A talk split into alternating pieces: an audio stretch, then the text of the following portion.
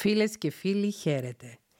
Είμαι η Θέκλα Πετρίδου και σας καλωσορίζω στο 28ο επεισόδιο του podcast το οποίο αποτελεί και το έκτο επεισόδιο της σειράς ψυχοσυναισθηματικής σεξουαλικής διαπαιδαγώγησης The Sex Ed Series. Το σημερινό επεισόδιο το βρίσκω εξαιρετικά ενδιαφέρον και ίσως και συναρπαστικό. Το θέμα του είναι οι φαντασιώσεις, οι σεξουαλικές φαντασιώσεις και το σεξ. Τι αποτελεί σεξουαλική φαντασίωση; Σεξουαλικές φαντασιώσεις ονομάζονται προσωπικές εικόνες και σενάρια ερωτικού περιεχομένου που δημιουργεί ένας άνθρωπος στη φαντασία του έχοντας ως στόχο να νιώσει ειδονή και να έχει σεξουαλική διέγερση. Οι σεξουαλικές φαντασιώσεις αποτελούν ένα αναπόσπαστο τμήμα της ανθρώπινης σεξουαλικότητας.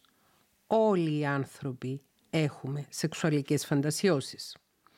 Αποτελούν μια υγιή λειτουργία του μυαλού, μια υγιή λειτουργία του εγκεφάλου και σχετικές μελέτες έχουν αποδείξει ότι οι σεξουαλικές φαντασιώσεις αυξάνουν τη σεξουαλική επιθυμία, αυξάνουν τη διαγερσή και κάνουν πιο εύκολο τόσο για τον άνδρα όσο και τη γυναίκα να φτάσει σε οργασμό.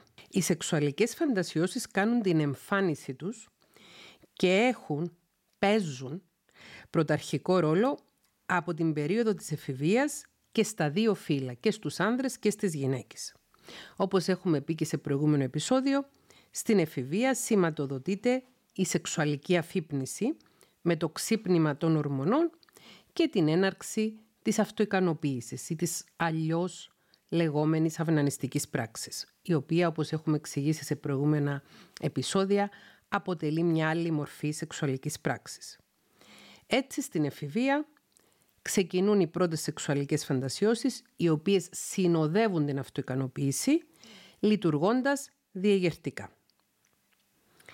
Οι σεξουαλικές φαντασιώσεις σε καμία περίπτωση δεν αποτελούν ψυχοπαθολογία.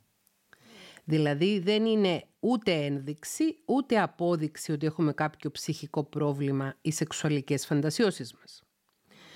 Το πιθανότερο είναι ότι ακόμη και οι πιο extreme σεξουαλικές φαντασιώσεις που έχουμε είναι απολύτως υγιείς και φυσιολογικές.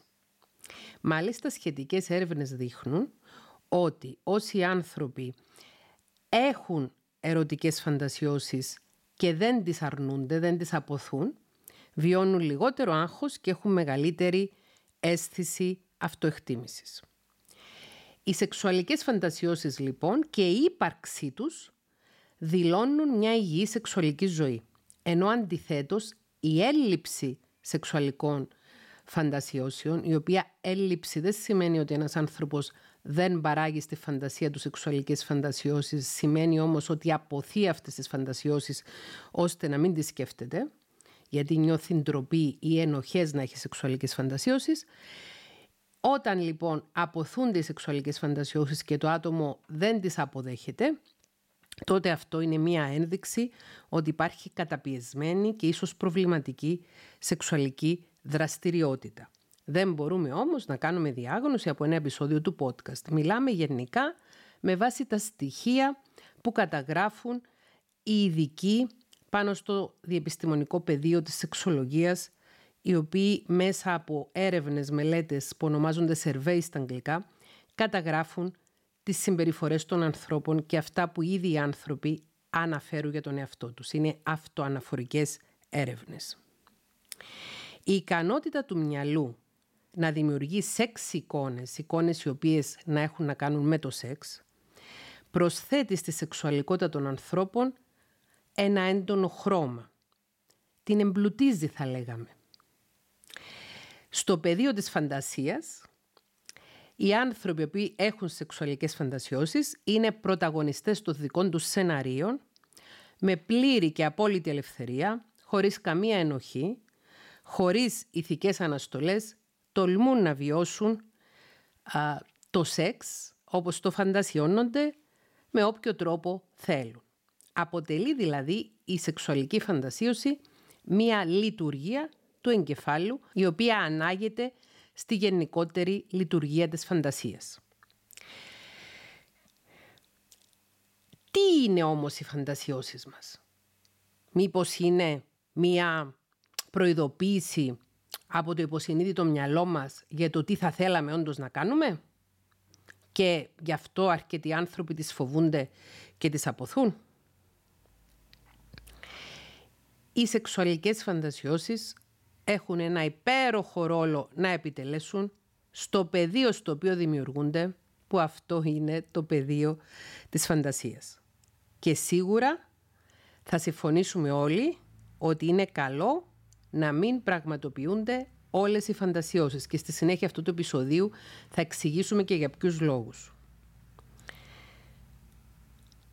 Θέλω να έχουμε στο μυαλό μας ότι η φαντασίωση είναι κάτι το οποίο αποτελεί δική μας προσωπική ιδιοκτησία και αν δεν την μοιραστούμε με άλλον άνθρωπο ή αν δεν την βάλουμε σε πράξη και εφαρμογή, δεν αφορά κανέναν άλλον.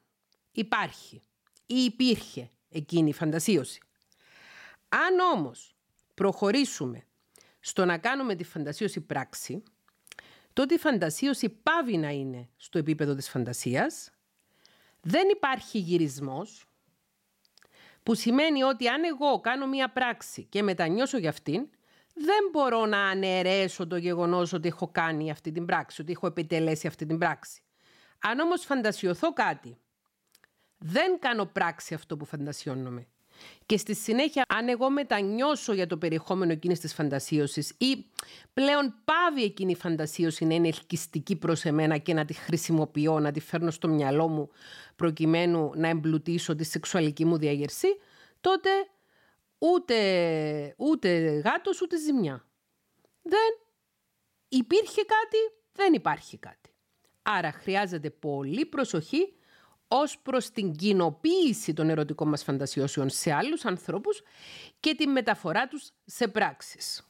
Για παράδειγμα, μια πολύ δυναμική γυναίκα μπορεί να έχει τη σεξουαλική φαντασίωση πως κάποιος άνδρας την καθυποτάσει, σαν να τη βιάζει δηλαδή, δίκην βιασμού, και αυτό να μην σημαίνει ότι η γυναίκα αυτή επιθυμεί υποσυνείδητα να βιαστεί και πως ένας βιασμός θα της έκανε ψυχολογικά καλό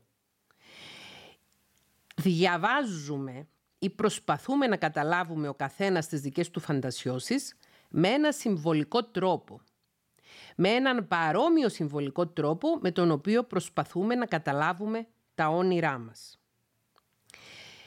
Οι φαντασιώσεις έρχονται από το υποσυνείδητο μας και ως εκ τούτου έχουν μία υποσυνείδητη λογική, η οποία είναι εντελώς διαφορετική από τη συνειδητή λογική. Σε αυτό το σημείο θέλω να υπενθυμίσω το δομικό μοντέλο του μυαλού του Φρόιτ, ο οποίος μίλησε για ένα παγόβουνο ή μια πυραμίδα, που η μύτη του παγόβουνου, η μύτη της πυραμίδας, το κομμάτι το οποίο φαίνεται αλλά είναι το μικρότερο, κάτω από την επιφάνεια της θάλασσας είναι μεγαλύτερα κομμάτια του παγόβουνου, είναι το συνειδητό κομμάτι του μυαλού μας, όλα όσα συνειδητοποιούμε ότι σκεφτόμαστε, συνειδητοποιούμε ότι νιώθουμε και συνειδητοποιούμε ότι πράττουμε. Κάτω από την επιφάνεια της θάλασσας υπάρχει το υποσυνείδητο κομμάτι του μυαλού, όπου εκεί βρίσκονται καταχωρημένες όλες μας οι μνήμες και όλες μας οι επιθυμίες, τα συναισθήματα που βιώσαμε, οι φόβοι, οι ελπίδες. Και ακόμη πιο κάτω, ακόμη πιο βαθιά, και με ακόμη μεγαλύτερη έκταση βρίσκεται το ασυνείδητο κομμάτι του μυαλού, το κομμάτι εκείνο στο οποίο εδράζονται όλα τα πρωτόγωνα ένστιχτα και πολύ πιθανόν ένας άνθρωπος να ζήσει όλη του τη ζωή χωρίς να έρθει ποτέ σε επαφή με το ασυνείδητο κομμάτι του μυαλού του, γιατί ακριβώς βρίσκεται πολύ βαθιά κρυμμένο και η κοινωνικοποίηση που δεχόμαστε, η εκπαίδευση και η παιδεία μας βοηθάει ώστε να έχουμε πολύ ισχυρά όρια απέναντι στο ασυνείδητο μυαλό μας και να μην βάζουμε σε εφαρμογή πρωτόγονες παρορμήσεις. Ένα παράδειγμα πρωτόγονης παρόρμησης είναι το να δολοφονήσεις έναν άνθρωπο. Υπάρχει τεράστιο ηθικό ταμπού απέναντι στο φόνο. Ο λόγος που υπάρχει αυτό το ηθικό ταμπού είναι επειδή σε πρωτόγονες κοινωνίες όταν οι άνθρωποι θύμωναν ο ένας με τον άλλον ήταν αρκετά συνηθισμένο να σκοτώνουν ένας τον άλλο. Η εξέλιξη της κοινωνίας, του πολιτισμού, της κουλτούρας, της ανθρώπινης σκέψης και της ανθρώπινης βίωτης μας έχει φέρει σε ένα σημείο που θεωρούμε πλέον απαγορευμένο το φόνο, ποινικά κολάσιμο, ήδη από τις 10 εντολές του Μωυσέως το ούφον ήταν μία εξαιρετικά σημαντική εντολή και ο λόγος για την οποία χρειάστηκε να μπει η εντολή το ούφον χρειάστηκε να γίνει ταμπού η δολοφονία και ο φόνος, είναι γιατί ακριβώς συνέβαινε. Άρα στο ασυνείδητο μυαλό μας βρίσκονται οι πρωτόγονες παρορμήσεις μας, οι οποίες δεν ταιριάζουν με το σύγχρονο τρόπο ζωής. Λοιπόν, οι φαντασιώσεις μας εκπηγάζουν από το υποσυνείδητό μας και έχουν μία λογική η οποία δεν ταιριάζει με τη συνειδητή λογική. Μάλιστα κάποιοι ερευνητές του εγκεφάλου, νευροεπιστήμονες, εικάζουν πως το συνειδητό κομμάτι του εγκεφάλου μας παίρνει περίπου το 15% της εγκεφαλικής λειτουργίας και το υποσυνείδητο παίρνει το υπόλοιπο, 85% ή ξέρω εγώ 10% το συνειδητό και 90% το υποσυνείδητο. Σίγουρα όμως οι φαντασιώσεις δεν δημιουργούνται συνειδητά. Δεν κάθομαι τώρα και σκέφτομαι τώρα θα φανταστώ αυτό και αυτό και αυτό και αυτό. Οι φαντασιώσεις δημιουργούνται σε ένα υποσυνείδητο επίπεδο. Και αυτός ο σκοπός τον οποίο επιτελούν είναι να χαλαρώσουν έναν άνθρωπο και να τον βάλουν στη διάθεση να νιώσει μεγαλύτερη ειδονή, μεγαλύτερη ευχαρίστηση, μεγαλύτερη ερωτική διέγερση και μεγαλύτερη ε, ευχαρίστηση. Χρειάζεται όμως προσοχή, όπως έχουμε πει και προηγουμένως και θα πούμε και στη συνέχεια, για το ποιες από αυτές τις φαντασιώσεις ίσως θα επιλέξουμε να πραγματοποιήσουμε. Πηγαίνοντας πίσω στη δυναμική γυναίκα, τη φεμινίστρια, η οποία μπορεί να έχει τη σεξουαλική φαντασίωση πως κάποιος άνδρας την καθυποτάσει, σαν να τη βιάζει, ξαναλέω ότι αυτό δεν σημαίνει φυσικά πως η γυναίκα αυτή υποσυνείδητα επιθυμεί να βιαστεί και πως θα της έκανε ψυχολογικά καλό να γίνει θύμα βιασμού. Αντιθέτως, αυτή η φαντασίωση ίσως θέλει να στείλει το υποσυνείδητο μήνυμα στη γυναίκα ή με υποσυνείδητο τρόπο να στείλει το μήνυμα στη γυναίκα αυτή, πως την κουράζει το γεγονός πως συνέχεια είναι σε εγρήγορση για να ελέγχει τις συνθήκες και τις δυναμικές γύρω της, ούτως ώστε να μπορέσει να παραμείνει μια δυναμική γυναίκα. Σε μια πατριαρχική κοινωνία, για να μπορέσει μια γυναίκα να παραμείνει δυναμική και για να μπορέσει να δρά με δυναμικό και φεμινιστικό τρόπο χρειάζεται να είναι συνεχώς σε γρήγορση ούτως ώστε να εντοπίζει τις ανισότητες, τις έμφυλες ανισότητες, να μυρίζεται την έμφυλη βία, να μυρίζεται τον μισογυνισμό και να προστατεύει τον εαυτό της και τις άλλες γυναίκες από αυτό. Αυτό είναι κάτι κουραστικό και πολύ εξουθενωτικό. Και γι' αυτό σε γυναίκες έντονα δυναμικές και φεμινίστριες μπορεί να παρατηρηθεί να έχουν σεξουαλικές φαντασιώσεις βιασμού. Γιατί ακριβώς το υποσυνείδητό τους προσπαθεί να τους δώσει το μήνυμα ότι έχεις κουραστεί πάρα πολύ. Αν πάρουμε λίγο παρακάτω τη μαντεψιά μας με τη φαντασίωση της υποταγής μιας δυναμικής γυναίκας και να προσπαθήσουμε λίγο να την ερμηνεύσουμε σε ένα συμβολικό πλαίσιο, ίσως αυτό να μπορούσε να δείχνει ότι η γυναίκα αυτή υποσυνείδητα επιθυμεί να αφαιθεί με ασφάλεια σε μια σεξουαλική συνέβρεση με έναν ή μία σύντροφο με τον οποίο ή την οποία να έχει τόση εμπιστοσύνη ώστε να μην χρειάζεται να έχει τον έλεγχο. Και εδώ θέλω να πω ότι σχετικές έρευνες έχουν καταδείξει ότι και ετεροφιλόφιλες γυναίκες και ομοφιλόφιλες γυναίκες μπορεί να έχουν αυτή τη σεξουαλική φαντασίωση χωρίς αυτό να σημαίνει κάτι για τον ερωτικό τους προσανατολισμό. Με τον ίδιο τρόπο και ένας άνδρας ανεξαρτήτως ερωτικού προσανατολισμού ο οποίος φαντασιώνεται ότι έχει ένα υποτακτικό ρόλο στη σεξουαλική πράξη, ίσως και στα πλαίσια της εξάσκησης σαδομαζοχιστικών συνενετικών τακτικών, αυτό να είναι ένα σημάδι πως αυτός ο άνδρας είναι ταλαιπωρημένος από τις πολλές και συνεχείς ευθύνες και θα επιθυμούσε να νιώσει, να νιώσει σεξουαλικότητα, να νιώσει ευχαρίστηση, να νιώσει απελευθέρωση χωρίς καμιά ευθύνη. Ο όρος σαδομαζοχιστικές τακτικές, ο οποίος στα αγγλικά αναφέρεται ως BDSM, με τα αρχικά BDSM, αναφέρεται σε σεξουαλικές πρακτικές στις οποίες δύο συνενούντες σύντροφοι, δύο άνθρωποι που το συμφωνούν μεταξύ τους, γίνεται επειδή το θέλουν και οι δύο, χρησιμοποιούν μέσα σε πλαίσια, μέσα σε όρια και με τη χρήση ασφαλών λέξεων ή αλλιώς safe word, κάποιες πρακτικές οι οποίες προκαλούν είτε ελεγχόμενο πόνο, είτε ελεγχόμενη υποταγή. Υπάρχει μια κοινότητα ανθρώπων οι οποίοι ασχολούνται με τις σαδομαζοχιστικές ε, τακτικές και έχουν κάνει εξαιρετικά μεγάλο αγώνα ούτως ώστε να απενοχοποιηθούν οι σαδομαζοχιστικές συνενετικές σεξουαλικές πρακτικές και να αποκλινικοποιηθούν και να αφαιρεθούν από τον DSM ως μία κλινική κατηγορία. Συγκεκριμένα, τον DSM-5, η έκδοση του 2013 του DSM, DSM σημαίνει Diagnostic Statistical Manual, είναι ένα διαγνωστικό εγχειρίδιο το οποίο κατατάσσει τις ψυχικές διαταραχές και εκδίδεται από την Αμερικανική Ψυχιατρική Εταιρεία, μέχρι τον DSM 4 Text Revise, μέχρι την βελτιωμένη έκδοση του DSM-4. Το θυμάμαι γιατί έχω και το ε, original, το αυθεντικό αντίτυπο της έκδοσης του DSM-4 Text Revise, κατηγοριοποιούσε τις σαδομαζεχιστικές σεξουαλικές πρακτικές στις παραφιλίες. Όμως, από τον DSM-5 και μετά, επειδή το 2013 εκδόθηκε τον DSM-5 και το 2022 εκδόθηκε η βελτιωμένη έκδοση του DSM-5, τον DSM-5 Text Revise, έχουν βγάλει τις σαδομαζοχιστικές σεξουαλικές πρακτικές από τις παραφιλίες και αναφέρονται ως εναλλαγές στις σεξουαλικές πρακτικές. Έχουν δηλαδή θεωρηθεί πλέον από τον DSM ότι δεν αποτελούν κάποια παραφιλία.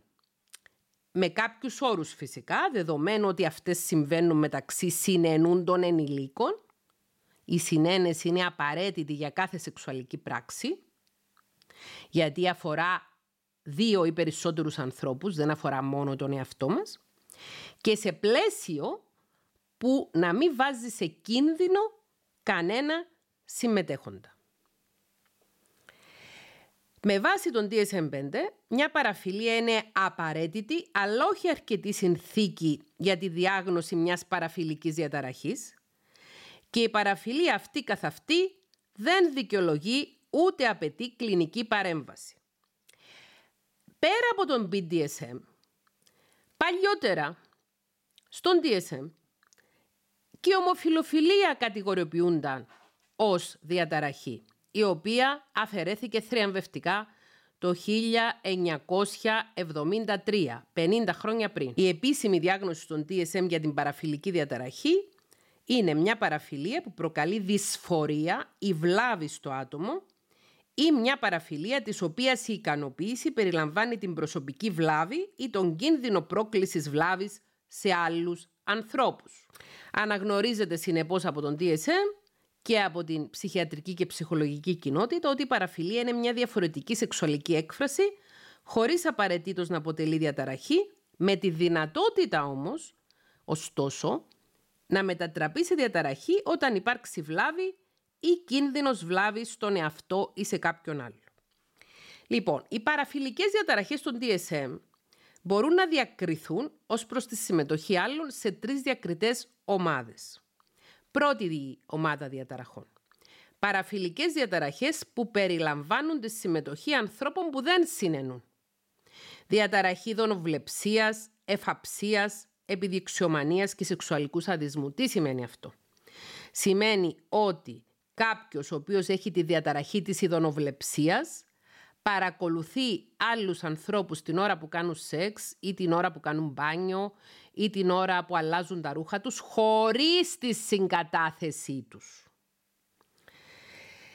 Η διαταραχή της εφαψίας, η παραφιλική διαταραχή της εφαψίας αφορά σε ανθρώπους οι οποίοι αγγίζουν άλλους ανθρώπους για να διαγερθούν σεξουαλικά χωρίς τη θέλησή τους. Όλοι γνωρίζουμε κάποιο περιστατικό όπου μέσα σε ένα μέσο μαζικής μεταφοράς όπως ένα λεωφορείο κάποιος μπορεί να έχει βιώσει κάποιον άλλο να τον αγγίζει με τρόπο που να τον κάνει να νιώθει ιδιαίτερα άβολα και να είναι πρόδειλο ότι το κάνει για σεξουαλική διάγερση. Αυτό ναι, αποτελεί παραφιλική διαταραχή, επειδή ακριβώς δεν συνενεί ο άνθρωπος που τον αγγίζουν. Η επιδειξιομανία είναι μια άλλη παραφιλική διαταραχή, γιατί κάποιος φτιάχνεται ή διεγείρεται σεξουαλικά με το να επιδεικνύει τα γεννητικά του όργανα σε άλλους ανθρώπους, οι οποίοι άλλοι άνθρωποι δεν συνενούν. Ένας άνθρωπος, για παράδειγμα, ο οποίος περπατάει στον δρόμο, φοράει μια καπαρτίνα, γνωστό πάλι σενάριο, και ανοίγει την καπαρτίνα και δείχνει τον εαυτό του σε ανεποψία στους περαστικούς. Αυτό αποτελεί παραφιλική διαταραχή, γιατί οι περαστικοί δεν έχουν συνενέσει στο να παρακολουθήσουν αυτή την, πώς να το πω, αυτή την επίδειξη των γεννητικών του οργάνων, επιδειξιομανία. Και ο σεξουαλικός σαδισμός αποτελεί όντως παραφιλική διαταραχή γιατί κάποιος διεγείρεται σεξουαλικά με το να προκαλεί πόνο σε ανθρώπους οι οποίοι δεν συνενούν. Άλλο να είναι δυο συνενούντες ενήλικες οι οποίοι να χρησιμοποιούν τις σαδομαζοχιστικές τεχνικές τους σεξ, οι οποίες είναι εναλλακτικές τεχνικές. Δηλαδή δεν είναι mainstream τεχνικές, δεν είναι το μεγαλύτερο μέρος του πληθυσμού το οποίο διεγείρεται με το να νιώσει ελεγχόμενο πόνο ή να εξασκήσει ελεγχόμενο πόνο. Δεν είναι mainstream. Είναι άνθρωποι με εναλλακτικές σεξουαλικές πρακτικές που τον DSM πλέον δεν τις θεωρεί παραφιλική διαταραχή εφόσον συνάδουν τα στοιχεία της συνένεσης και του ότι δεν προκαλείται βλάβη στους συμμετέχοντες. Αν όμως κάποιος είναι σεξουαλικά σαδιστής και την ώρα της σεξουαλικής πράξης προκαλεί πόνο στον άλλον άνθρωπο με τον οποίο κάνει σεξ ενώ ο άλλος άνθρωπος λέει όχι, πονάω, σταμάτα, τότε αυτό αποτελεί παραφιλική διαταραχή. Λοιπόν, άρα η πρώτη ομάδα παραφιλικών διαταραχών στον DSM είναι η ομάδα που περιλαμβάνει τη συμμετοχή ανθρώπων που δεν συνενούν. Η δεύτερη κατηγορία παραφιλικών διαταραχών που υπάρχει μεγάλη συζήτηση για την αφαίρεση της από τον DSM είναι οι παραφιλικές διαταραχές που δεν περιλαμβάνουν μη συνενούντες συμμετέχοντες. Όπως η διαταραχή σεξουαλικού μαζοχισμού, η φετιχιστική διαταραχή και η διαταραχή παρενδυσίας. Η διαταραχή σεξουαλικού μαζοχισμού σημαίνει κάποιος να διεγείρεται ερωτικά όταν βιώνει ελεγχόμενο πόνο και να συνενεί να συμμετέχει σε μια σαδομαζοχιστική σεξουαλική πρακτική όπου αυτός να παίζει το ρόλο του υποτασσόμενου, αυτού που βιώνει τον πόνο και να διεγείρεται με αυτόν τον τρόπο. Οι άνθρωποι οι οποίοι εκπροσωπούν τη σαδομαζοχιστική σεξουαλική κοινότητα επιχειρηματολογούν ότι αυτή η κατηγορία διαταραχών, παραφιλικών διαταραχών που δεν περιλαμβάνουν μη συνενούντες συμμετέχοντες, μεταξύ των οποίων είναι και η διαταραχή σεξουαλικού μαζοχισμού, πρέπει να αφαιρεθεί από τον DSM. Επίσης η φετιχιστική διαταραχή θεωρείται ότι πρέπει να αφαιρεθεί από τον DSM. Ο φετιχισμός αναφέρεται σαν χρήση ή αιμονή σε αντικείμενα, το οποίο ονομάζονται και φετίχ, που χρησιμοποιούνται σαν ερεθίσματα με σκοπό τη σεξουαλική διέγερση και την ευχαρίστηση. Ένα φετίχ, για παράδειγμα, μπορεί να είναι τα γυναικεία εσώρουχα. Υποστηρίζεται ότι η φετιχιστική διαταραχή θα πρέπει να αφαιρεθεί από τις παραφιλικές διαταραχές. Γιατί δεν ενοχλείται κανένας αν κάποιος ερεθίζεται σεξουαλικά από τη χρήση ή τη σκέψη συγκεκριμένων αντικειμένων.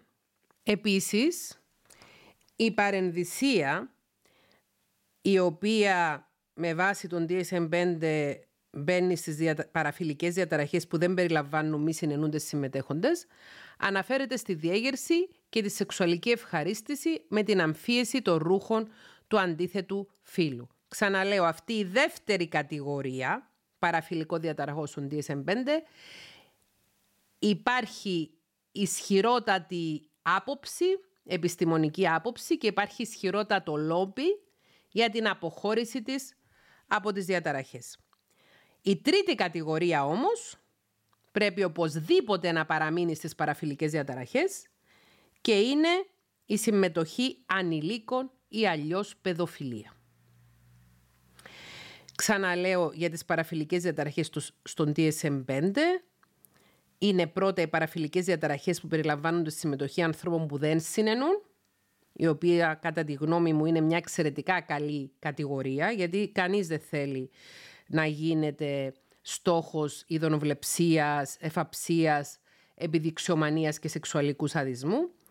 Η δεύτερη ε, ομάδα είναι οι παραφιλικές διαταραχές που δεν περιλαμβάνουν μη συνενούντες συμμετέχοντες που και κατά τη δική μου γνώμη πρέπει να αφαιρεθεί από τις διαταραχές διαταραχή σεξουαλικού μαζοχισμού, φετιχιστική διαταραχή και διαταραχή παρενδυσίας και η τρίτη ομάδα η συμμετοχή ανηλίκων παιδοφιλία πρέπει οπωσδήποτε να παραμείνει και αν μη τι άλλο να τονιστεί. Γιατί έχουμε μιλήσει για τη διάγνωση των παραφιλιών στον DSM. Γιατί όντως κάποιες φαντασιώσεις μπορεί να περιλαμβάνουν παραφιλίες. Δεν είναι αρκετά συχνό φαινόμενο, αλλά μπορεί να συμβεί. Εάν έχουμε μία σεξουαλική φαντασίωση η οποία έχει σχέση με μια παραφιλική διαταραχή που περιλαμβάνει μη συνενούντες ενήλικες, πρέπει οπωσδήποτε να βάλουμε φρένο στον εαυτό μας και να μην ενεργήσουμε πάνω σε αυτές τις παραφιλικές σεξουαλικές ερωτικές φαντασιώσεις. Γιατί αυτή η πράξη, το να βάλουμε σε πράξη ε, παραφιλικές σεξουαλικές φαντασιώσεις που περιλαμβάνουν μη συνενούντες ενήλικες, θα προκαλέσει δυσφορία ή βλάβη σε άλλους ανθρώπους. Έτσι, μέσα σε αυτό το πλαίσιο, θεραπεία χρειάζονται όσοι επιδιώκουν μη συνενετική σεξουαλική δράση ώστε να ελέγξουν τις ορμές τους.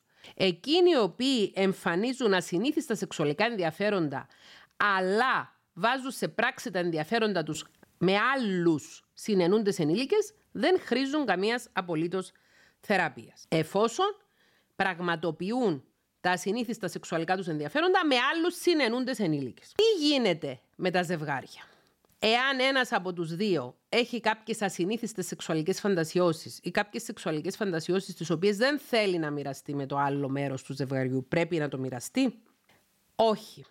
Γιατί οι σεξουαλικές φαντασιώσεις και το πραγματικό σεξ συνυπάρχουν σε διαφορετικά επίπεδα.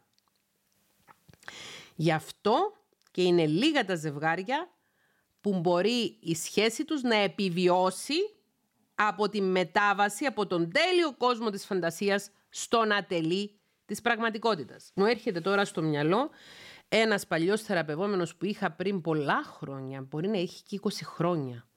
Ο λόγος για τον οποίο με επισκέφτηκε ήταν ότι είχε αυτή τη σεξουαλική φαντασίωση να τον πάρει μια γυναίκα αγκαλιά και ουσιαστικά να φεθεί στην αγκαλιά μιας χειροδύναμης γυναίκας και η γυναίκα αυτή να τον κρατήσει στην αγκαλιά όπως κρατάμε ένα βρέφος και μάλιστα να σηκωθεί και όρθια να κρατάει αυτό τον άντρα στην αγκαλιά της.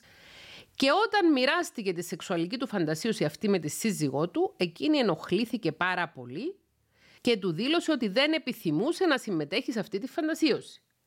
Και πέραν τούτου, η σχέση τους ως ζευγάρι έπαθε μεγάλη ζημιά μετά από αυτός αποκάλυψε αυτή τη σεξουαλική φαντασίωση. Με δεν ξέρω τι απέγινε με εκείνο το ζευγάρι, αυτό όμως που κρατάω ως ανάμνηση από εκείνο το περιστατικό ήταν το γεγονός ότι ο άνθρωπος αυτός όταν μοιράστηκε τη φαντασίωση του με τη γυναίκα του, αυτό δημιούργησε προβλήματα στο γάμο τους.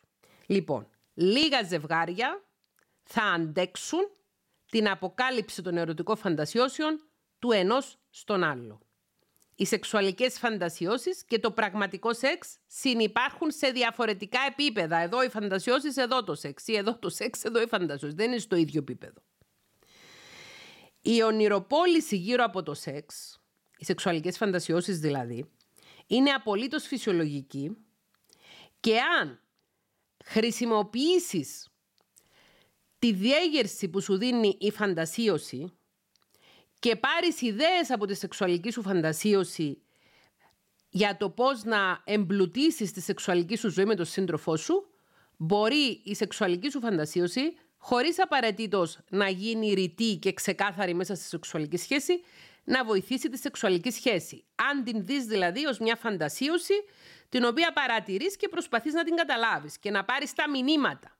Για παράδειγμα, η δυναμική γυναίκα, η οποία φαντασιώνεται έναν ενδυνάμει βιασμό σεξουαλικά, θα μπορούσε να πάρει εκείνα τα μηνύματα από αυτή τη σεξουαλική της φαντασίωση και να επιδιώξει είτε να δημιουργήσει σεξουαλική ερωτική σχέση με έναν άνδρα ο οποίος να της παρέχει συναισθηματική ασφάλεια και να μπορεί να αφαιθεί κατά τη διάρκεια της σεξουαλικής πράξης ή αν έχει ήδη σύντροφο ή αν έχει ήδη σύντροφο να φροντίσει να επικοινωνήσει στον την σύντροφο ότι χρειάζεται περισσότερη συναισθηματική ασφάλεια μέσα στη σεξουαλική σχέση για να μπορέσει να αφαιθεί, να εκφραστεί και να βιώσουν και οι δύο καλύτερα την εμπειρία. Ή ε, εκείνος ο άνδρας ο οποίος έχει μια πολύ ε, ψηλή διευθυντική θέση και νιώθει ότι είναι καταπιεσμένος από πολλές ευθύνες και φαντασιώνεται ως μια σεξουαλική φαντασίωση να είναι υποτακτικός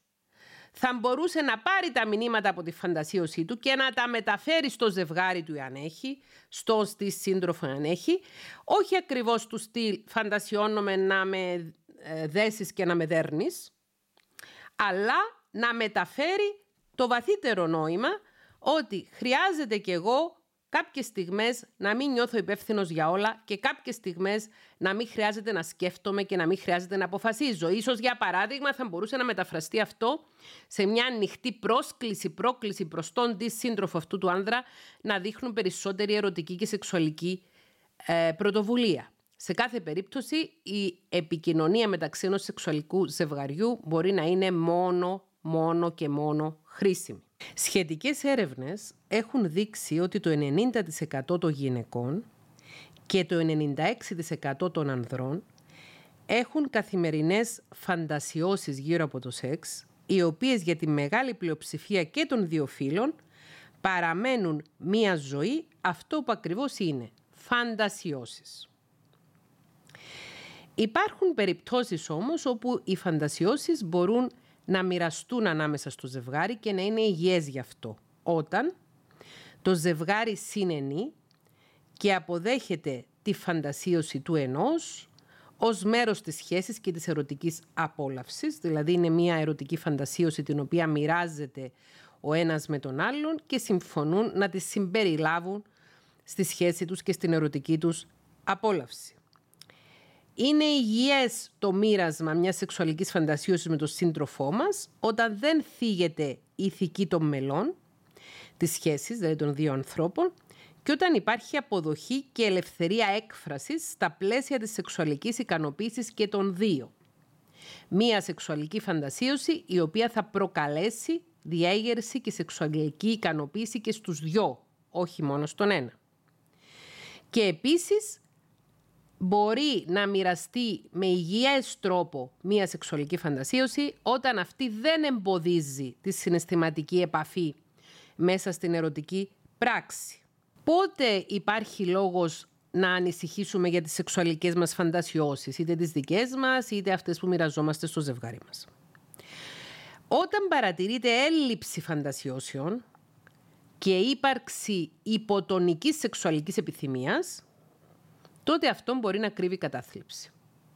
Αν δηλαδή ο ένας από τους δύο δεν έχει σεξουαλικές φαντασιώσεις, δεν αναφέρει ότι δεν έχει σεξουαλικές φαντασιώσεις και δεν έχει σεξουαλική επιθυμία, αυτό μπορεί να σημαίνει κατάθλιψη και μπορεί να συμβεί και σε άνδρες και σε γυναίκες. Μια άλλη περίπτωση που οι σεξουαλικές φαντασιώσεις σε ένα ζευγάρι μπορεί να είναι ανησυχητικές είναι η περίπτωση εκείνη στην οποία ένα μέλος του ζευγαριού, πιο συχνά αναφέρεται άνδρες να το κάνουν αυτό, καλλιεργεί με επιμέλεια τις σεξουαλικές του φαντασιώσεις και επιλέγει τον αυνανισμό και την προσωπική απομόνωση παρά τη σεξουαλική επαφή με το τέρι του. Υπάρχουν ζευγάρια τα οποία, όπως έχουμε πει και σε προηγούμενο επεισόδιο, συνενούν ώστε τόσο ένας όσο και ο άλλος να μπορούν να έχουν και sessions, συνεδρίες αυτοικανοποίησης, ενώ βρίσκονται μέσα σε μια μονογαμική σχέση, είτε γιατί το άλλο πρόσωπο μπορεί να μην είναι διαθέσιμο εκείνη τη στιγμή, είτε γιατί παρατηρείται ανισορροπία στα επίπεδα λύπητο των δύο συντρόφων. Όταν όμως κάποιος, ο οποίος έχει έναν σύντροφο, μία σύντροφο που είναι διαθέσιμη και επιθυμούν να κάνουν σεξ μαζί τους και αυτοί προτιμούν αντί της σεξουαλικής συνέβρεση με το τέρι τους να επιδοθούν επιμελώς σε αυτοικανοποίηση και καλλιέργεια των φαντασιώσεών τους, αυτό είναι ανησυχητικό για τη σχέση. Χρειάζεται εδώ να τονίσουμε αυτό που έχουμε πει και προηγουμένως, ότι οι σεξουαλικές φαντασιώσεις είναι μια φυσιολογική λειτουργία του ανθρωπίνου μυαλού και δεν κρίνεται ούτε η ποιότητα ούτε το ήθος ενός ανθρώπου από τις σεξουαλικές του φαντασιώσεις.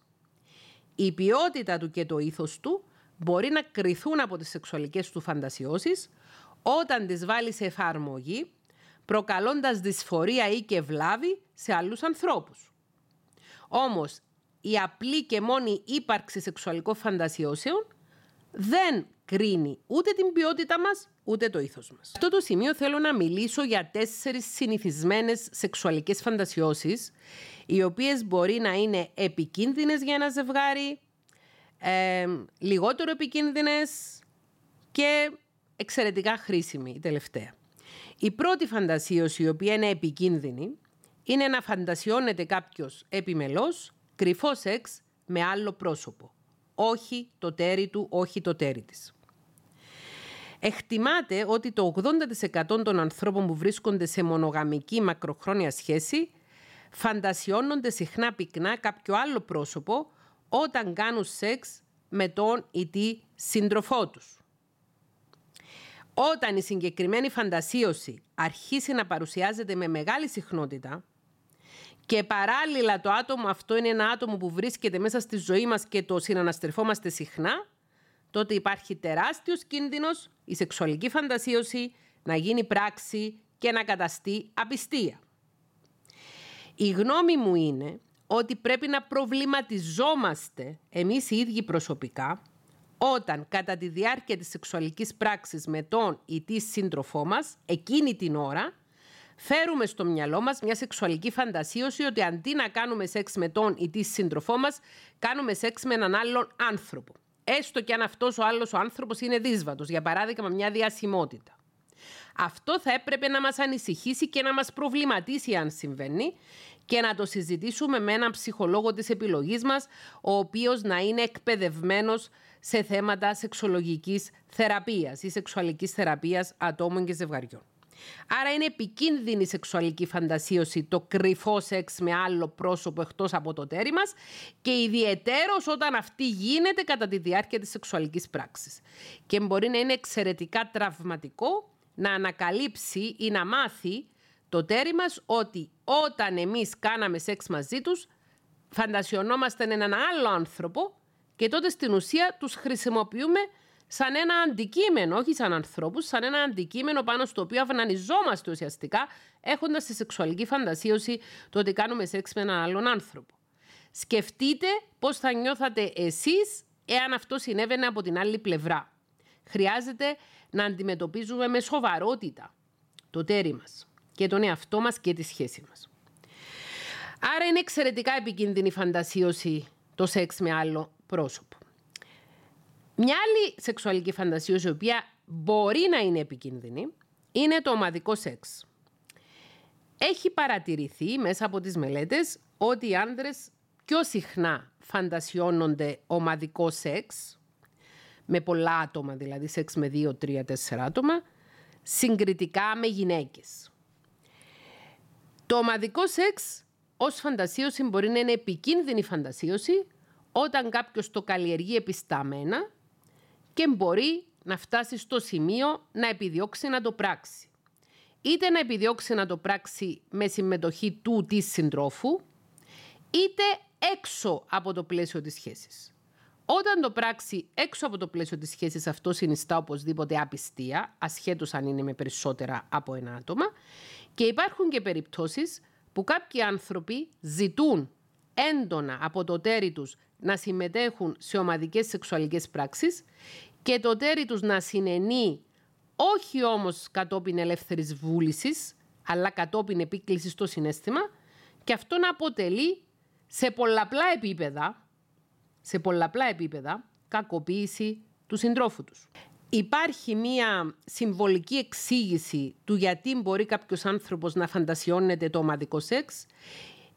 Θυμάστε προηγουμένως μιλήσαμε για συμβολικές εξηγήσεις των σεξουαλικών φαντασιώσεων και έχει βρεθεί ότι πρόσωπα τα οποία νιώθουν παραμελημένα συναισθηματικά και έχουν μεγαλώσει με ένα παραμελητικό αποστερητικό συναισθηματικό τρόπο από γονείς και φροντιστές οι οποίοι δεν τους κάλυπταν τις συναισθηματικές τους ανάγκες και νιώθουν ότι μέσα στην παρούσα σεξουαλική σχέση τους δεν καλύπτουν τις σεξουαλικές τους ανάγκες και δεν λαμβάνουν την προσοχή, την επιμέλεια, την ένταση που επιθυμούν από τον την σεξουαλικό τους παρτενέρ να φαντασιώνονται ομαδικό σεξ και σε ένα συμβολικό πλαίσιο αυτό να σημαίνει ότι θέλω περισσότερα από τη σεξουαλική μου ζωή.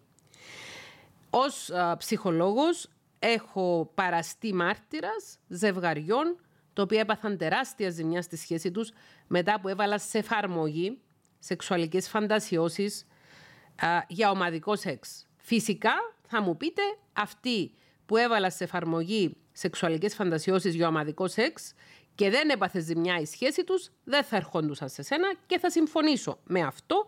Όμως, ως ψυχολόγος διατηρώ μια μεγάλη επιφύλαξη στο κατά πόσο η σεξουαλική φαντασίωση του ομαδικού σεξ είναι καλή ιδέα να γίνεται πράξη. Μια λιγότερο επικίνδυνη σεξουαλική φαντασίωση είναι το σεξ σε δημόσιο χώρο. Πολλοί άνθρωποι φαντασιώνονται να κάνουν σεξ όχι στο υπνοδωμάτιο, όχι στο κρεβάτι τους, αλλά σε μια παραλία, στη θάλασσα, μέσα στον κινηματογράφο κάνουν κάποιοι άνθρωποι, εκεί που υπάρχει ο κίνδυνος να τους πιάσουν στα πράσα.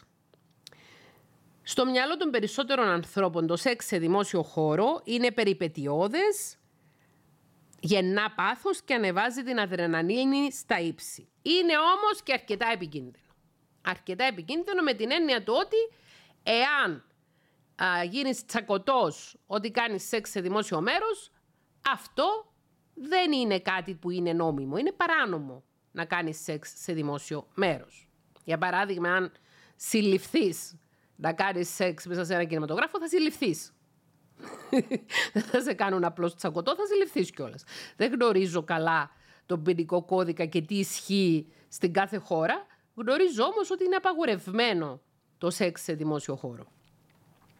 Πάμε τώρα στην τέταρτη σεξουαλική φαντασίωση, η οποία μπορεί να είναι εξαιρετικά χρήσιμη για ένα ζευγάρι. Το ρομαντικό σεξ. Η φαντασίωση του ρομαντικού σεξ.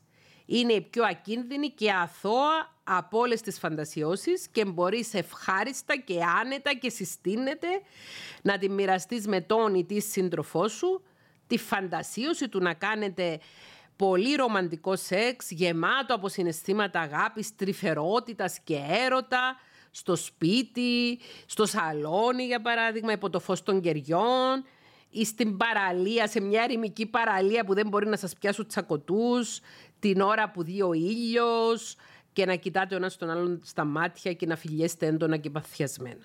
Η φαντασίωση, η σεξουαλική φαντασίωση του ρομαντικού σεξ είναι εξαιρετικά χρήσιμη και χρειάζεται να την μοιραζόμαστε με το τέρι μας εάν την έχουμε, γιατί σε καμία περίπτωση δεν μπορεί να προκαλέσει ε, ζημιά στη σχέση, κάτι τέτοιο.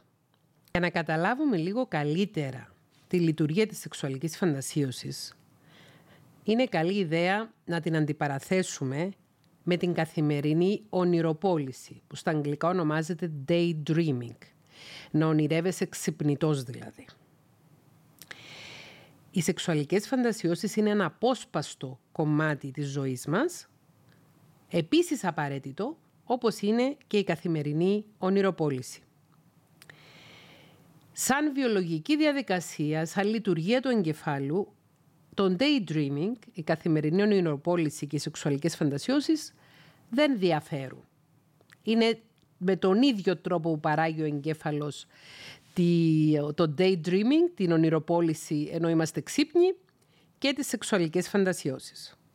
Και στις δύο περιπτώσεις, ο άνθρωπος χρησιμοποιεί την ικανότητα της συνείδησης του εγκεφάλου να παράγει ένα ταξίδι φαντασίας που αποσκοπεί σε κάποια ευχαρίστηση, σε κάποια απόλαυση. Στη σεξουαλική φαντασίωση χρησιμοποιούμε τη φαντασία για να διεγείρουμε συγκεκριμένα σεξουαλικά μας ένστικτα με έναν τρόπο που μπορεί να μην πραγματοποιείται ποτέ όπως έχουμε τονίσει αρκετές φορές προηγουμένως σε αυτό το επεισόδιο. Η φαντασίωση με τον καιρό γίνεται ένα ασφαλές ταξίδι της σκέψης μας με απόλυτη επιτυχία στην απόλαυση στο επίπεδο της φαντασίας. Χωρίς αυτό να σημαίνει ότι περιμένουμε ή ψάχνουμε για να το πραγματοποιήσουμε στην πράξη.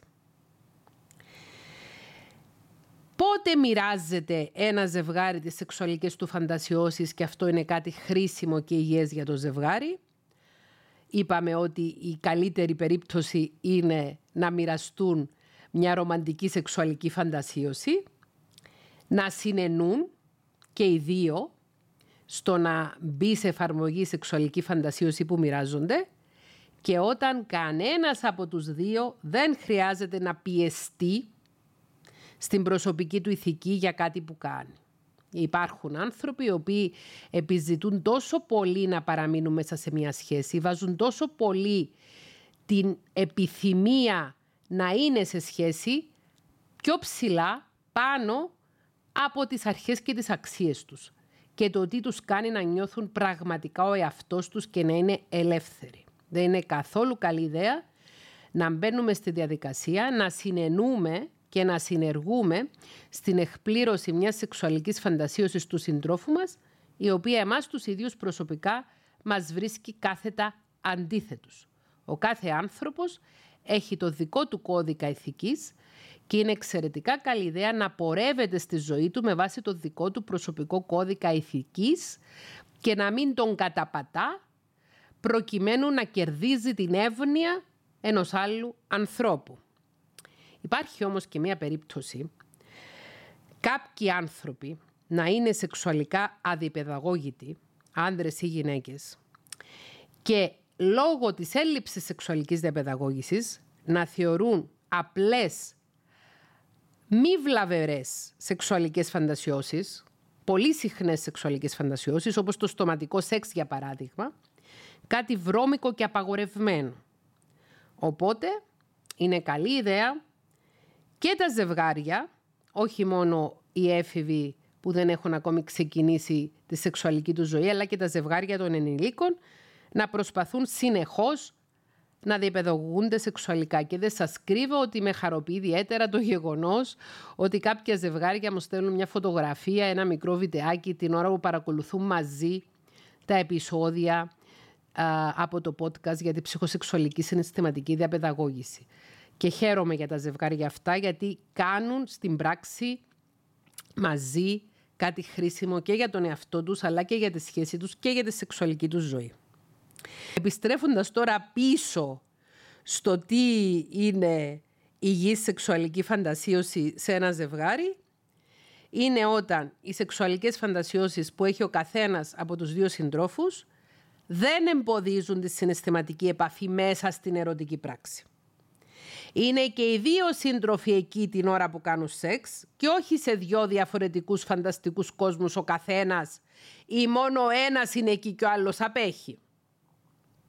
Αν και οι έρευνες δείχνουν πως οι σεξουαλικές φαντασιώσεις είναι ένα από τα πιο συνηθισμένα ψυχολογικά φαινόμενα και για τα δύο φύλλα, εξακολουθούν να παραμένουν ένα θέμα απαγορευμένο, ένα θέμα ταμπού σε μια σχέση. Και αυτό γιατί στις σεξουαλικές φαντασιώσεις υπάρχουμε συνήθως πολύ πριν από μια σχέση. Είπαμε ξεκινάει από την εφηβεία η παραγωγή σεξουαλικών φαντασιώσεων και συνυπάρχουμε με συγκεκριμένες συμπεριφορές και φανταστικούς συντρόφους σε συγκεκριμένες μας στιγμές. Αυτό έχει ως αποτέλεσμα ο κόσμος των σεξουαλικών μας φαντασιώσεων να είναι αυστηρά προσωπικός και δύσκολα να μπορούμε να το συνδέσουμε με τον ερωτικό μας σύντροφο και δεν υπάρχει λόγος να το κάνουμε.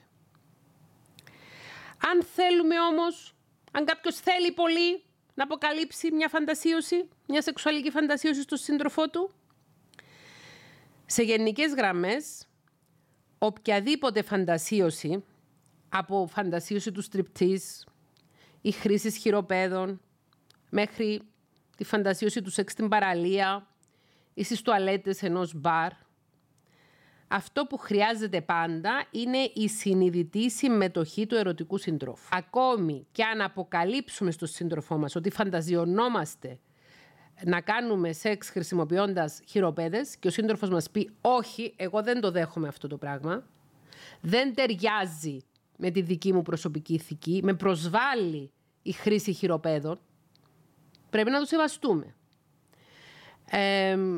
ή αν ο σύντροφός μας μας πει ότι δεν θέλω να κάνω σεξ σε δημόσιο χώρο γιατί φοβάμαι μήπως εκτεθώ και δεν θα μπορέσω να το απολαύσω, επίσης πρέπει να το σεβαστούμε. Ε, ή αν ο σύντροφός μας μας πει ότι εγώ δεν νιώθω σε αυτή τη φάση της ζωής μου άνετα με το σώμα μου, γιατί έχω πάρει κάποια κιλά ή γιατί ε, είχα έναν τραυματισμό ο οποίος μου έχει αφήσει κάποια ε, ουλή στο σώμα και δεν νιώθω εν, άνετα να κάνω στριπτής, πρέπει επίσης να το σεβαστούμε. Αρκετοί άνθρωποι δεν μιλάνε για τέτοιες φαντασιώσεις οι οποίες ξαναλέω δεν είναι επικίνδυνες όταν συνενεί ο σύντροφος συνειδητά και θέλει και συμφωνεί να τις κάνει επειδή φοβούνται την απόρριψη από το τέρι τους. Νιώθουν ότι εάν αποκαλύψουν τη σεξουαλική τους φαντασίωση και το τέρι τους απορρίψει αυτή τη σεξουαλική φαντασίωση θα τους προκληθούν ενοχές και ανασφάλεια και ότι μπορεί να απομακρυνθούν συναισθηματικά από το τέρι τους. Εφόσον μιλάμε για υγιείς φαντασιώσεις, φαντασιώσεις οι οποίες δεν περιλαμβάνουν τη βλάβη ενός άλλου ανθρώπου και δεν περιλαμβάνουν παράνομες πράξεις, όπως έχουμε πει προηγουμένως, ποιες είναι οι παράνομες και ανησυχητικές πράξεις, ίσως είναι ένδειξη καλής σχέσης ενός ζευγαριού να μοιράζονται αυτές τις φαντασιώσεις. Ξαναλέω όμως ότι χρειάζεται πολλή ευαισθησία, πολύ βαθιά και καλή επικοινωνία ανάμεσα στο ζευγάρι, ώστε ούτε αυτός που θα αποκαλύψει τη φαντασίωση του να νιώσει ότι μένει ευάλωτος και εκτεθειμένος και τον κοροϊδεύει ο άλλος, ούτε αυτός ο οποίος μαθαίνει για τη φαντασίωση του άλλου συντρόφου να νιώσει πίεση να πράξει πάνω σε κάτι που δεν αποτελεί δική του φαντασίωση. Εγώ προσωπικά το έχω ως κανόνα και αρχή στη ζωή μου να μην α, υποκύπτω στις επιθυμίες των άλλων ανθρώπων σε οποιοδήποτε επίπεδο. Ξαναλέω, στις επιθυμίες των άλλων ανθρώπων. Δεν μιλάω για τις δικές μου προσωπικές ευθύνες. Για παράδειγμα, είμαι μητέρα. Έχω πάρει την προσωπική ευθύνη, έχω επιλέξει προσωπικά να γίνω μητέρα, οπότε από το ρόλο της μητέρας εκπηγάζουν κάποιες υποχρεώσεις. Αυτές δεν είναι επιθυμίες των άλλων ανθρώπων, είναι δικές μου προσωπικές υποχρεώσεις. Αλλά σε όλες μου τις διαδράσεις με άλλους ανθρώπους, όχι απαραίτητος στο σεξουαλικό τομέα, το έχω ως αρχή ότι αν κάτι δεν αποτελεί και δική μου επιθυμία, δεν θα πράξω πάνω σε αυτό. Και θεωρώ ότι είναι ένας χρήσιμος κανόνας αυτός. Δηλαδή, ας το σκεφτούμε έτσι και λίγο χιουμοριστικά. Δεν μας φτάνουν οι δικές μας σεξουαλικές φαντασιώσεις που τις έχουμε στο μυαλό μας. Πρέπει να μπούμε και στη διαδικασία να ικανοποιήσουμε τις σεξουαλικές φαντασιώσεις των άλλων που για μας δεν αποτελούν κάτι ελκυστικό. Σκεφτείτε το. Και αν μέσα σε ένα ζευγάρι υπάρχει αυθεντικός σεβασμός και αγάπη, μπορεί και αυτός που έχει μια σεξουαλική φαντασίωση που δεν συνενεί το τέρι του ή το τέρι της να, να την εκπληρώσουν, να νιώσει ασφάλεια και αυτός ο οποίος ακούει τη σεξουαλική φαντασίωση του άλλου ανθρώπου να νιώσει επίσης καλά και ασφαλής ώστε να πει όχι ή να πει ναι. Πότε οι φαντασιώσεις οι σεξουαλικές υποδηλώνουν πρόβλημα στη συναισθηματική σχέση ενός ζευγαριού; Πολλές φορές οι σεξουαλικές φαντασιώσεις χρησιμοποιούνται για να γεμίσουν το συναισθηματικό κενό μιας σχέσης. Τότε η φαντασίωση αντικαθιστά τα πρόσωπα της σχέσης και η ειδονή ταυτίζεται με τη φαντασίωση και τα πρόσωπα γίνονται το μέσο και όχι ο σκοπός της ερωτικής πράξης. Είναι το παράδειγμα που λέγαμε προηγουμένως που δεν κάνει σεξ με έναν άνθρωπο που σε κοιτάει εσένα και κάνει σεξ μαζί σου, αλλά κάνει σεξ με έναν άνθρωπο ο οποίος κλείνει τα μάτια, είτε κυριολεκτικά είτε μεταφορικά και φαντασιώνεται ότι κάνει σεξ με ένα άλλο πρόσωπο και εσένα σε χρησιμοποιείς στην καλύτερη περίπτωση ως δονητή, ως ε, ένα παιχνίδι σεξ. Οι σεξουαλικές φαντασιώσεις μπορούν να δημιουργήσουν ένα ξεχωριστό κόσμο στον οποίο καταφεύγει κανείς γιατί δεν μπορεί να διηγερθεί διαφορετικά. Με άλλα λόγια, κάποιες φαντασιώσεις μπορεί να μετατραπούν σε μονές. Αυτό σημαίνει ότι κάποιοι άνθρωποι δεν μπορούν να λειτουργήσουν χωρίς τις σεξουαλικές τους φαντασιώσεις στην ερωτική πράξη. Χρησιμοποιούν τις σεξουαλικές φαντασιώσεις ανεξάρτητα από το συνέστημα ως αναπόσπαστο κομμάτι της σεξουαλικής διαδικασίας. Αυτό μπορεί να σημαίνει κακή επικοινωνία του ενός συντρόφου με τον άλλο, μπορεί να σημαίνει έλλειψη σεξουαλικού ενδιαφέροντος για το άλλο πρόσωπο και σίγουρα δεν μιλάμε για μια υγιή σεξουαλική σχέση.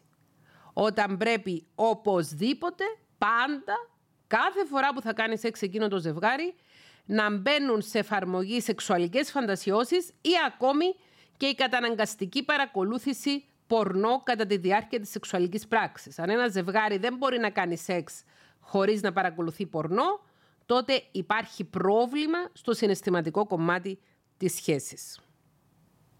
Ξανατονίζουμε ότι όσο απαγορευμένη και αν είναι μια σεξουαλική σκέψη, μια σεξουαλική φαντασίωση, μπορεί, εάν παραμείνει στο επίπεδο της φαντασίωσης, να λειτουργήσει ευεργετικά στην ερωτική πράξη.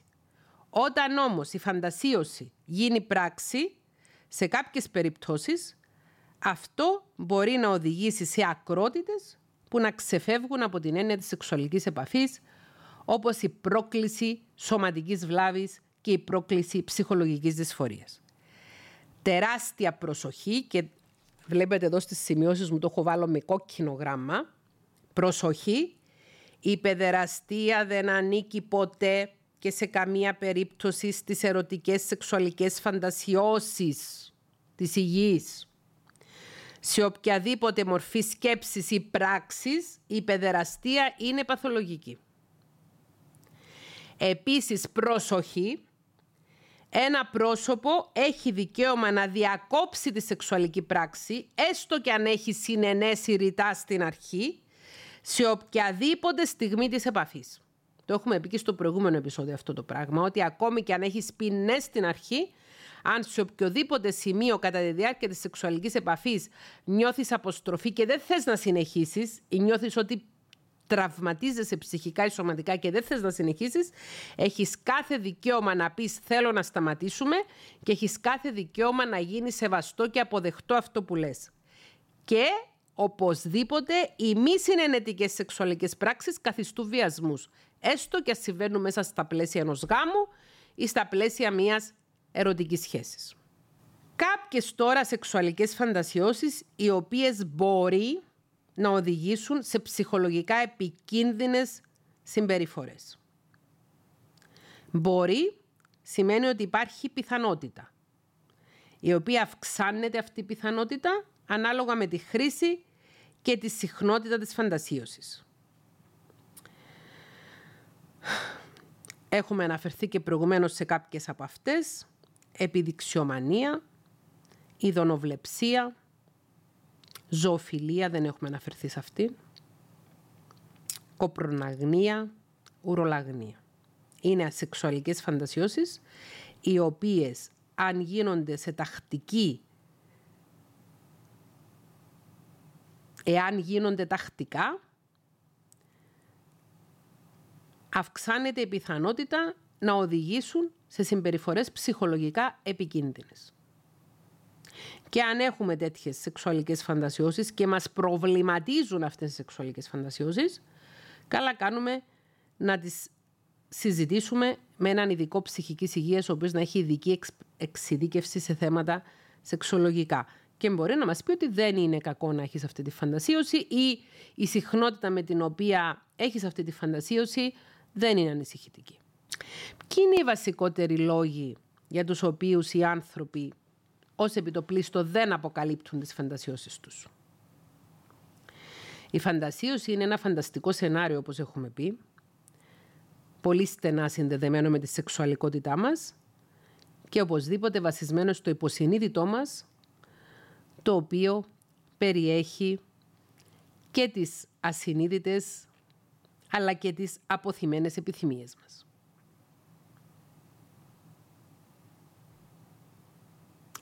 Άρα, οι σεξουαλικές φαντασιώσεις είναι ένα προϊόν που αποτελούν συμβιβασμό μεταξύ των ενστίκτων μας, των ζώδων ενστίκτων μας και των ηθικών απαγορεύσεων που δεχόμαστε κατά τη διάρκεια της διαπαιδαγώγησης και της κοινωνικοποίησης μας. Και οι φαντασιώσεις συνήθως λειτουργούν διαγερτικά και όπως λένε και οι ειδικοί εμπλουτίζουν την ερωτική μας ζωή. Όμως, παρόλα αυτά, αρκετοί άνθρωποι διστάζουν να μιλήσουν για αυτές τους σύντροφό τους.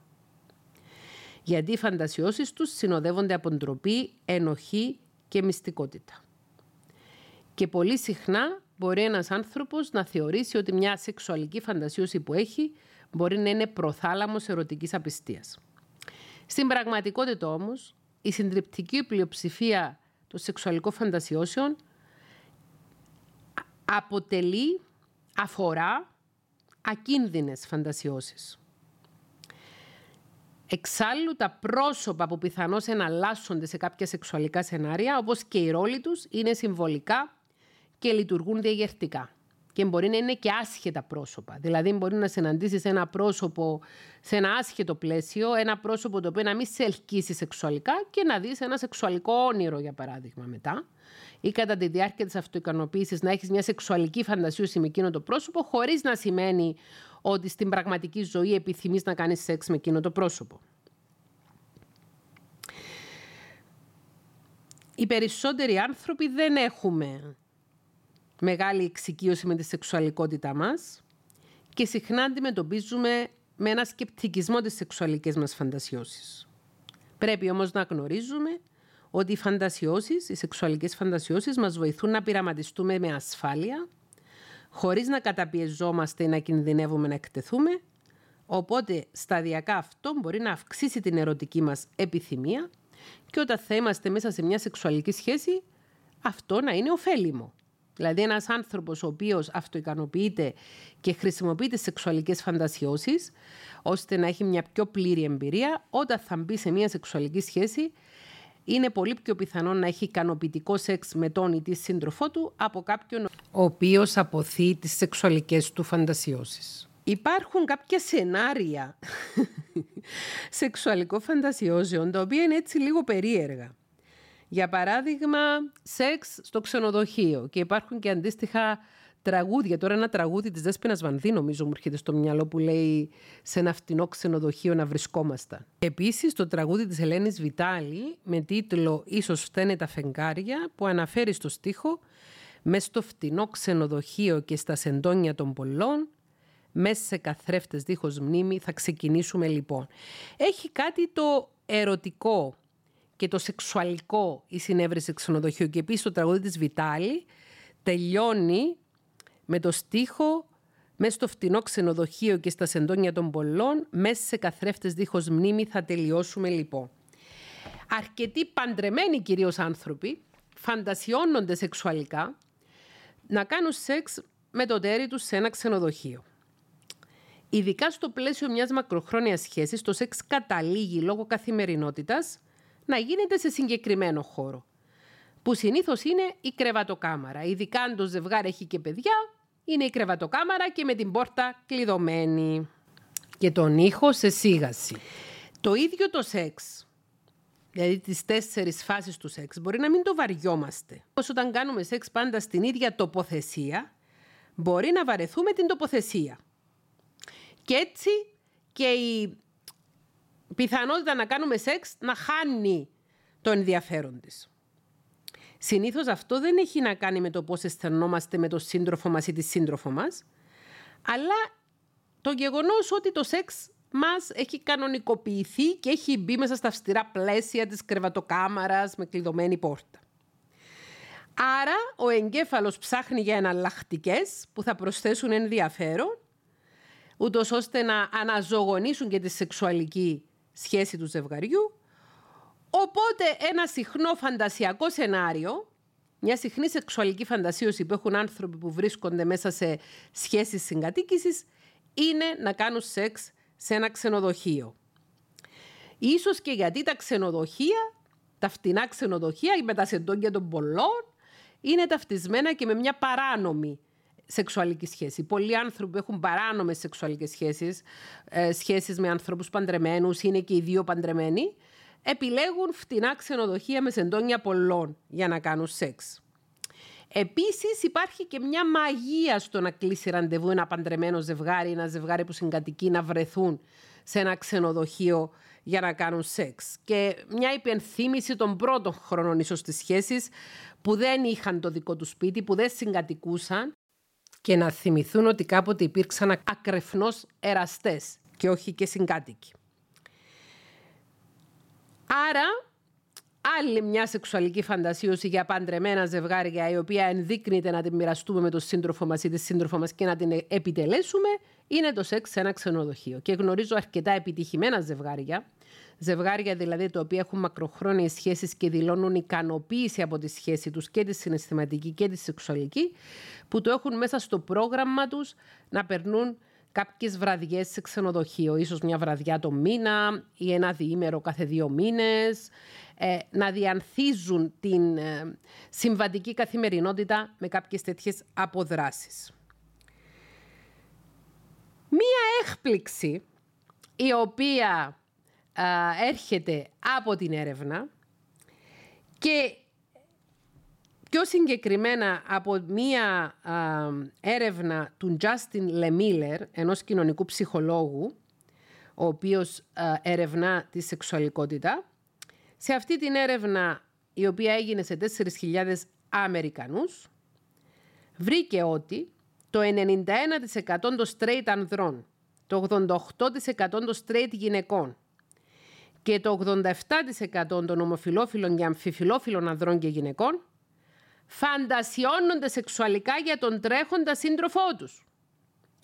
Και οι σύντροφοί τους είναι το πιο συνηθισμένο άτομο που φαντασιώνονταν οι 44.000 άνθρωποι που έλαβαν μέρος σε αυτή την έρευνα. Και αυτή είναι μια πολύ ευχάριστη έκπληξη. Εξαιρετικά ευχάριστη έκπληξη.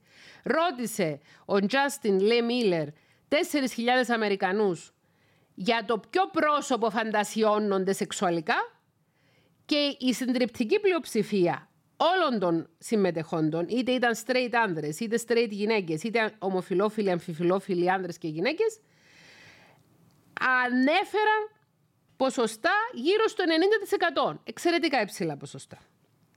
Ένα άλλο ερώτημα, το οποίο χρειάζεται απάντησης, χρήζει απάντησης για πολλούς ανθρώπους και έρχονται σχετικές έρευνες να δώσουν απάντηση, είναι για το αν οι σεξουαλικές μας φαντασιώσεις έχουν κάτι να μας πούν για το σεξουαλικό μας ή τον ερωτικό μας προσανατολισμό που δεν γνωρίζουμε. Μπορούν οι straight άνθρωποι να έχουν ομοφιλοφιλικές ερωτικές φαντασιώσεις; Ο ομοερωτισμός, ο ομοερωτισμός είναι μια φαντασίωση που περιλαμβάνει σεξουαλικές πράξεις με μέλη του ιδίου φύλου. Μπορεί να βιωθεί ο ομοερωτισμός, δηλαδή σεξουαλική φαντασίωση με άτομα του ίδιου φύλου, από άτομα που αυτοπροσδιορίζονται ως ετεροφιλόφιλα και όχι μόνο από ομοφιλόφιλους ανθρώπους. Και υπάρχει και σχετική έρευνα, η οποία δημοσιεύτηκε στο Social Forces, η οποία επιβεβαιώνει ότι αρκετά πρόσωπα τα οποία έχουν ομοφιλοφιλικές σεξουαλικές φαντασιώσεις, ομοερωτισμό, την ώρα που αυτοικανοποιούνται, φαντασιώνονται ότι κάνουν σεξ με ένα άτομο του ίδιου φίλου ή παρακολουθούν ομοφιλοφιλικό πορνό, δεν είναι ομοφιλόφιλοι οι ίδιοι.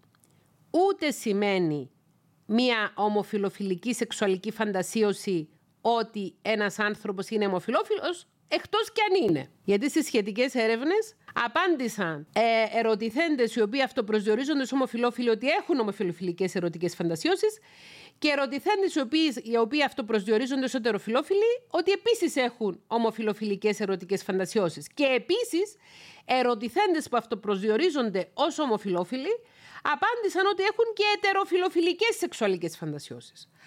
Άρα το τι ε, παρτενέρ έχουμε στις σεξουαλικές μας φαντασιώσεις δεν είναι κάτι που υποδηλώνει το σεξουαλικό ή ερωτικό μας προσανατολισμό. Μια πιθανή ερμηνεία γιατί κάποιοι άνθρωποι που είναι ετεροφιλόφιλοι είναι cis και straight. Δηλαδή έχουν γεννηθεί άνδρες, νιώθουν άνδρες και είναι ετεροφιλόφιλοι. Έχουν γεννηθεί γυναίκες, νιώθουν γυναίκες και είναι ετεροφιλόφιλες.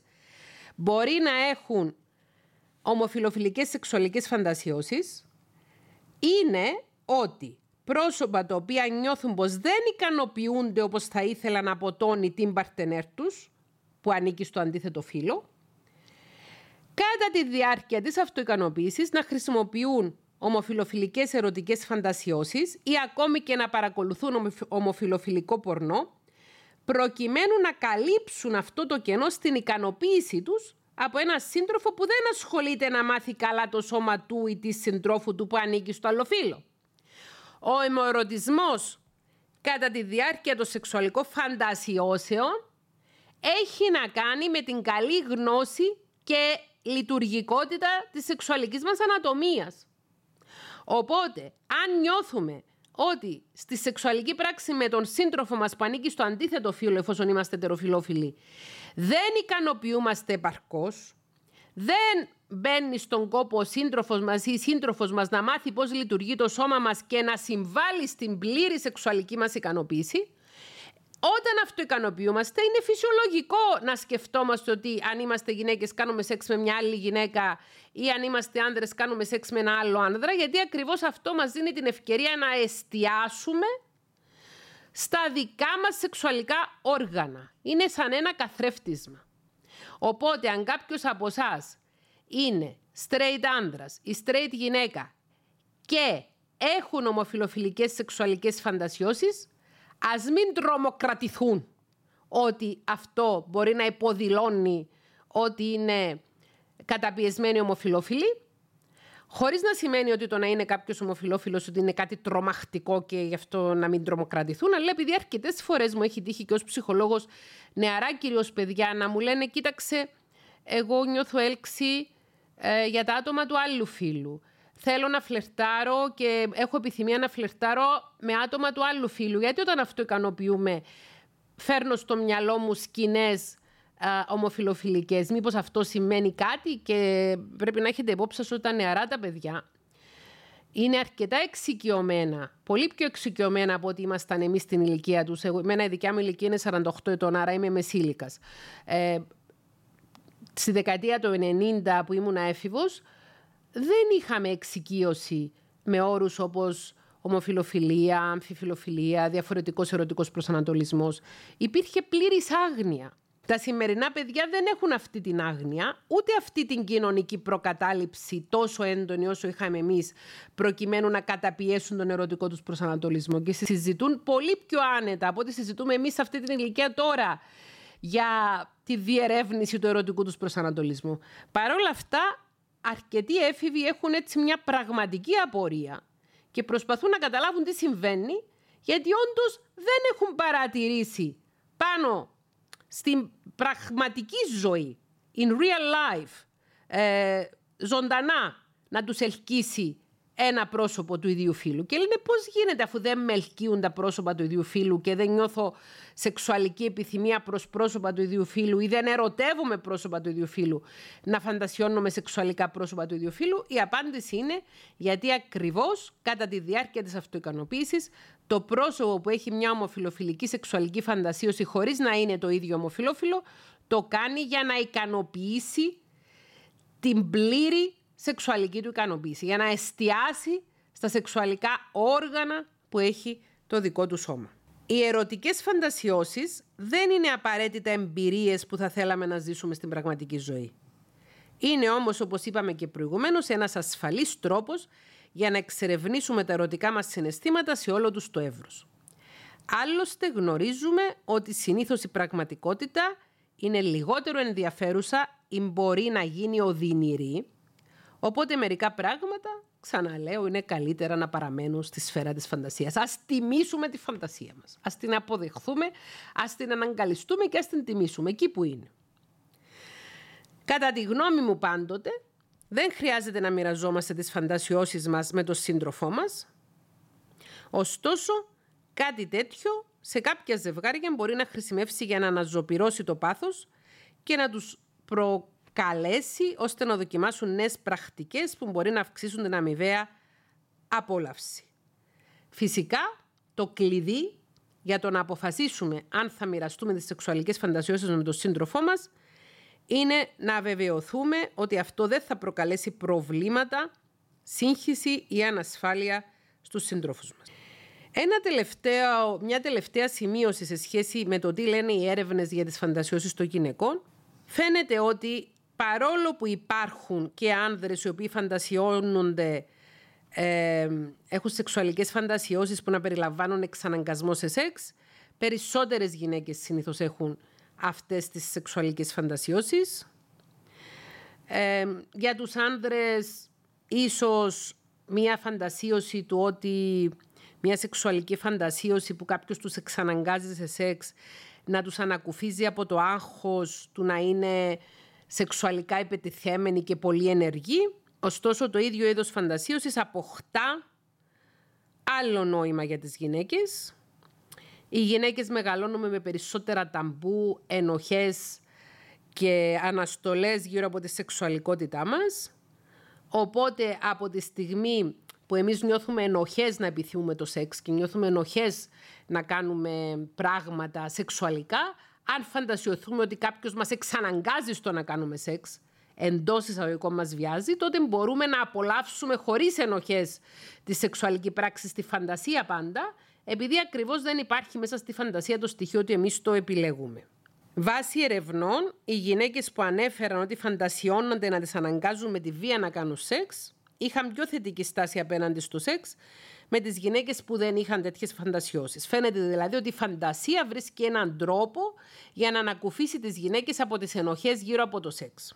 Επίσης, η έρευνα έχει καταδείξει ότι οι φαντασιώσεις που παραλαμβάνουν σεξ με εξαναγκασμό δεν συνδέονται με ένδειξη περασμένων εμπειριών κακοποίησης. Δηλαδή οι γυναίκες που είχαν υποστεί κακοποίηση σεξουαλική στο παρελθόν δεν έχουν πιο συχνά σεξουαλικές φαντασιώσεις με καταναγκασμό στο σεξ. Και οπωσδήποτε όπως σημειώσαμε και τονίσαμε και προηγουμένως, το να έχει μια γυναίκα τέτοιες σεξουαλικές φαντασιώσεις δεν σημαίνει ότι θέλει να βιαστεί.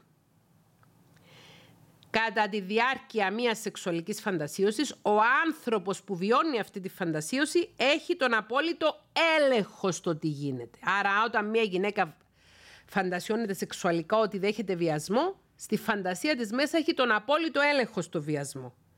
Όμως στην πραγματική ζωή το να γίνεις θύμα σεξουαλικής επίθεσης σημαίνει ότι δεν έχεις κανένα έλεγχο εσύ και έχει τον πλήρη έλεγχο ο επιτιθέμενος. Οπότε, ακόμη και αν σας εκμυστηρευτεί μία γυναίκα ότι είχε τέτοια σεξουαλική φαντασίωση, σε καμία περίπτωση δεν επιτρέπεται ηθικά και νομικά να δράσετε με το να τη βιάσετε. Σε καμία απολύτως περίπτωση. Ζούμε σε μία εποχή, το 2023, όπου ο πολιτισμός, η κοινωνία, η τεχνολογία, η τεχνογνωσία, η επιστήμη έχουν προχωρήσει πάρα πολύ και ο σύγχρονος άνθρωπος διαπραγματεύεται τα κατώτερα του ένστιχτα στη σφαίρα της φαντασίας, όπου είναι και απολύτως ακίνδυνα. Ο κίνδυνος ξεκινά όταν φεύγουν από τη σφαίρα της φαντασίας και μπαίνουν σε εφαρμογή αμφισβητούμενες ορμές και ένστιχτα, που έχουν να κάνουν με βία και βλάβη. Κλείνοντας, φτάσαμε επιτέλους στον επίλογο, άλλο ένα τεράστιο επεισόδιο. Οι σεξουαλικές φαντασιώσεις είναι απολύτως φυσιολογικές. Το επαναλαμβάνω συνέχεια, αν και το εμπεδώσουμε. Μια σεξουαλική φαντασίωση που έχουμε δεν μας χαρακτηρίζει ως άνθρωπο και δεν αποτελεί ένδειξη ή απόδειξη οποιασδήποτε ψυχοπαθολογίας ή βαθιά κρυμμένης επιθυμίας. Οι σεξουαλικές φαντασιώσεις κάνουν την εμφάνιση τους στην εφηβική ηλικία και συνοδεύουν τη φυσιολογική πράξη της αυτοικανοποίησης. Δεν είναι απαραίτητο να μοιραστούμε τις σεξουαλικές φαντασιώσεις με τον σύντροφο μας εάν έχουμε σύντροφο, όχι αν έχουμε φαντασιώσεις. Κάποιες σεξουαλικές φαντασιώσεις όταν με, μετουσιώνονται σε πράξεις μπορεί να αποτελέσουν ποινικά δικήματα ή να συναντούν τα κριτήρια για τη διάγνωση μιας παραφιλικής διαταραχής και μιλήσαμε εις βάθος προηγουμένως γι' αυτό.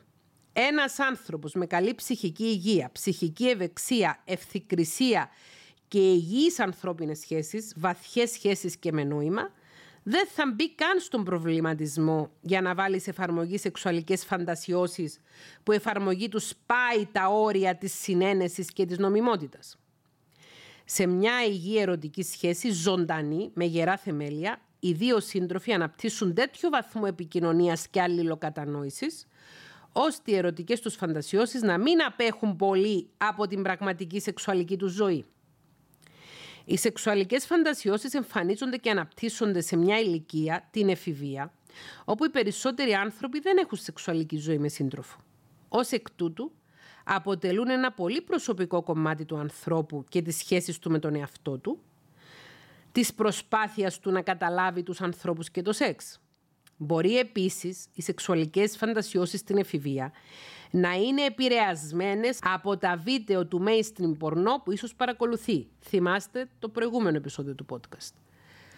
Οπότε, αν στην εφηβεία μας παρακολουθούσαμε mainstream πορνό και είχαμε συγκεκριμένες σεξουαλικές φαντασιώσεις επηρεασμένες από το mainstream πορνό, αυτό δεν σημαίνει ότι θα πάμε τώρα στην ενήλικη ζωή να μοιραστούμε εκείνες τις σεξουαλικές φαντασιώσεις της εφηβείας και να προκαλέσουμε αναστάτωση στη σχέση μας γιατί είναι βασισμένες πάνω σε σενάρια του mainstream πορνό που έχουν μέσα κατακριτέα στοιχεία, όπως είπαμε στο προηγούμενο επεισόδιο. Σε καμιά περίπτωση δεν είναι υποχρεωμένος ένας άνθρωπος να μοιραστεί τις σεξουαλικές φαντασιώσεις που είχε στο παρελθόν με ένα νέο ερωτικό σύντροφο. Χρειάζεται να αφήνουμε τον εαυτό μας να βιώνει αυθεντικά τη σεξουαλική του ζωή και να εξερευνά την ερωτική σχέση που ίσως έχει, αν έχει σχέση με άλλον άνθρωπο. Γιατί και ένας άνθρωπος που είναι μονήρης μπορεί να έχει σεξουαλική σχέση με τον εαυτό του και να έχει και σεξουαλικές φαντασιώσεις και να αυτοικανοποιείται. Και είπαμε, αυτοικανοποίηση αποτελεί μια άλλη μορφή σεξ. Επίσης, κάτι το οποίο αποτελούσε σεξουαλική φαντασίωση στο παρελθόν για έναν άνθρωπο, μπορεί στο παρόν να φαντάζει αδιάφορο. Κάτι το οποίο μας εξήταρε πριν 20 χρόνια και είχαμε σεξουαλικές φαντασίωσεις γι' αυτό, τώρα να μας είναι αδιάφορο.